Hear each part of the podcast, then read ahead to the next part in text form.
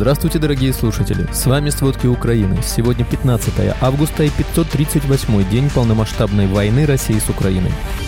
Во Львове в результате ракетного удара этой ночью повреждено более 100 квартир. Российский учебный самолет Л-39 разбился около аэродрома в Краснодарском крае. Петербургский военкомат начал рассылать призывникам СМС с угрозами возбудить дело. Банк России повысил ставку до 12%. Мигранты приготовились покинуть Россию. Авиакомпании начали массово задерживать рейсы из-за поломок самолетов. Обо всем подробней.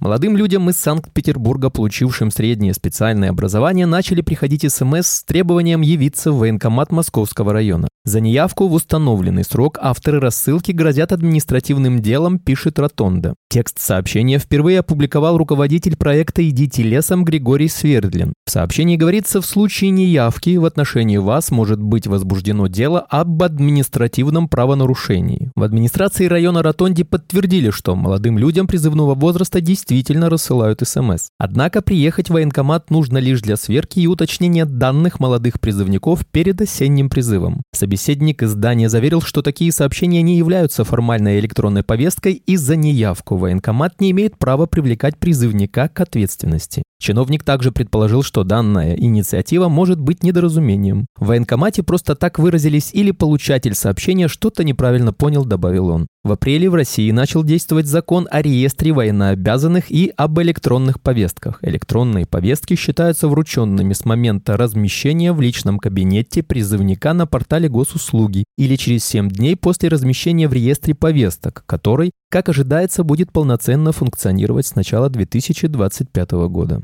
Российские войска поздно вечером 14 августа атаковали Краматорск из зенитно-ракетного комплекса С-300. Удар пришелся на продуктовые склады, известно об одном погибшем. Об этом сообщает офис генпрокурора Украины. На площади 2400 квадратных метров возник пожар. В результате обстрела под завалами оказались два грузчика, тело одного из них деблокировали спасатели. Состояние другого мужчины пока неизвестно. Кроме того, получила телесные повреждения 38-летняя кладовщица предприятия. Она с легкими телесными повреждениями достаточно доставлена в больницу.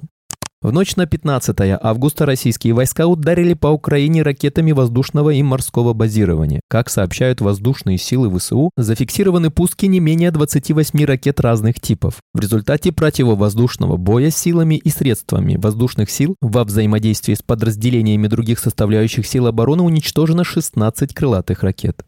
Во Львове в результате ракетного удара этой ночью повреждено более 100 квартир, выбито больше 500 окон и разрушен детский сад. Ракета прилетела в его двор. Информации о погибших нет, 4 человека получают медицинскую помощь.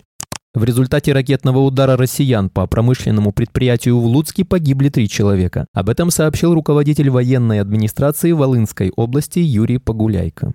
Во временно оккупированных территориях Луганской области россияне продолжают нарушать права человека, мобилизуя местное население в ряды армии России. Об этом сообщает Центр национального сопротивления Украины. Как отмечается, представители псевдовоенкоматов в Луганской области разработали так называемый план, согласно которому проводят обход относительно проведения сверок имеющихся призывников на подконтрольных россиянам предприятиях и других учреждениях. Напомним, россияне мобилизуют украинских заключенных с оккупированных территорий, отбывающих наказание или задержанных за преступления легкой или средней тяжести. Президент Украины Владимир Зеленский 14 августа побывал в Донецкой области. Там он встретился с военными сразу из нескольких бригад. Зеленский рассказал, что он во время визита в Донецкую область посетил 22-ю отдельную механизированную бригаду. Она сейчас выполняет задания в составе тактической группы «Отдам» оперативно-тактического уровня «Солидар». Президент заслушал доклады насчет оперативной обстановки на участках ответственности бригад и особенностей применения разных видов вооружения. Также Зеленский посетил командный пункт 5-й отдельной штурмовой бригады, выполняющей боевые задания в составе оперативно-стратегической группировки войск Хортица на Бахмутском направлении. Кроме того, глава украинского государства встретился с 80-й отдельной десантно-штурмовой бригадой. Также Зеленский пообщался с бойцами 57-й отдельной мотопехотной бригады имени кошевого атамана Кости Гордиенко. Российские войска вчера днем обстреляли из танка казачью Лоппань в Харьковской области. В результате один человек погиб, а трое получили ранения. Об этом сообщила Харьковская областная прокуратура. По данным прокуратуры, это был танковый обстрел. Погиб 33-летний гражданский мужчина. Получили ранения трое мирных жителей, мужчины в возрасте 43, 55 и 68 лет. Также были повреждены магазин, админ здания и жилые дома. Российский учебный самолет Л-39 разбился около аэродрома в Краснодарском крае России в понедельник 14 августа. Один из членов экипажа погиб. Об этом сообщают российские телеграм-каналы. Отмечается, что инцидент якобы произошел при выполнении планового учебно-тренировочного полета. Напомним, что за прошедшие сутки в Калининградской области Российской Федерации разбился Су-30. Экипаж самолета погиб. В российском городе Махачкала 14 августа вечером местные жители услышали сильный взрыв, после которого начался пожар. Как известно, в результате инцидента есть погибшие. Об этом сообщают российские телеграм-каналы. В сети пишут, что в городе взрыв прогремел на автомобильной заправке. Там якобы горит около 10 автомобилей. Как уточняют в российском телеграм-канале Мэш, из-за взрыва на АЗС погибли по меньшей мере 3 человека, а более 10 человек обратились за помощью к медикам. Согласно имеющейся информации, инцидент Инцидент произошел на одном из самых людных мест в городе. Огонь перекинулся на близлежащие жилые дома. Их жителей экстренно эвакуируют. При этом взрыв подтвердил глава Дагестана Сергей Меликов. Впоследствии на заправке в Махачкале прогремели повторные взрывы, а площадь пожара составляет 500 квадратных метров. Власти США выделили вооруженным силам Украины новый пакет вооружений и боеприпасов. Об этом говорится в заявлении, опубликованном на сайте Государственного департамента США. В пакет помощи войдет техника и боеприпасы на общую сумму 200 миллионов долларов. Украина, среди прочего, получит снаряды для ПВО и артиллерии, противотанковые средства и дополнительное оборудование для разминирования. Напомним, что США официально одобрили передачу Украине первой партии танков «Абрамс». Кроме того, недавно США начали поставлять в ВСУ кассетные боеприпасы. Ранее сообщалось, что администрация президента Джо Байдена попросит Конгресс о дополнительном финансировании для Украины.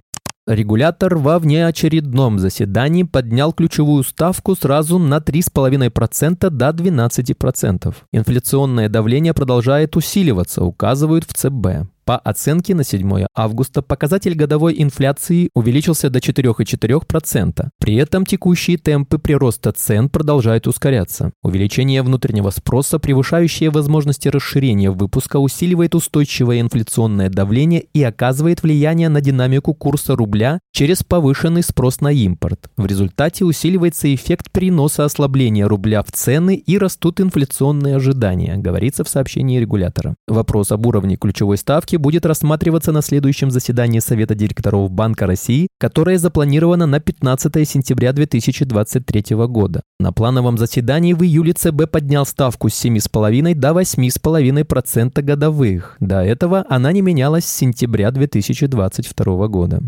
После девальвации рубля Россию могут покинуть до трети трудовых мигрантов из-за падения рубля по отношению к доллару и евро, которое привело к снижению их доходов, заявил ведомостям глава узбекской диаспоры Москвы Бахром Исмаилов. Он сослался на опрос представителей узбекской диаспоры, который показал, что 50% респондентов думают над отъездом из России, 25% не планируют этого делать, а еще 25% пока не определились. Всего в вопросе приняли участие 22 800 человек.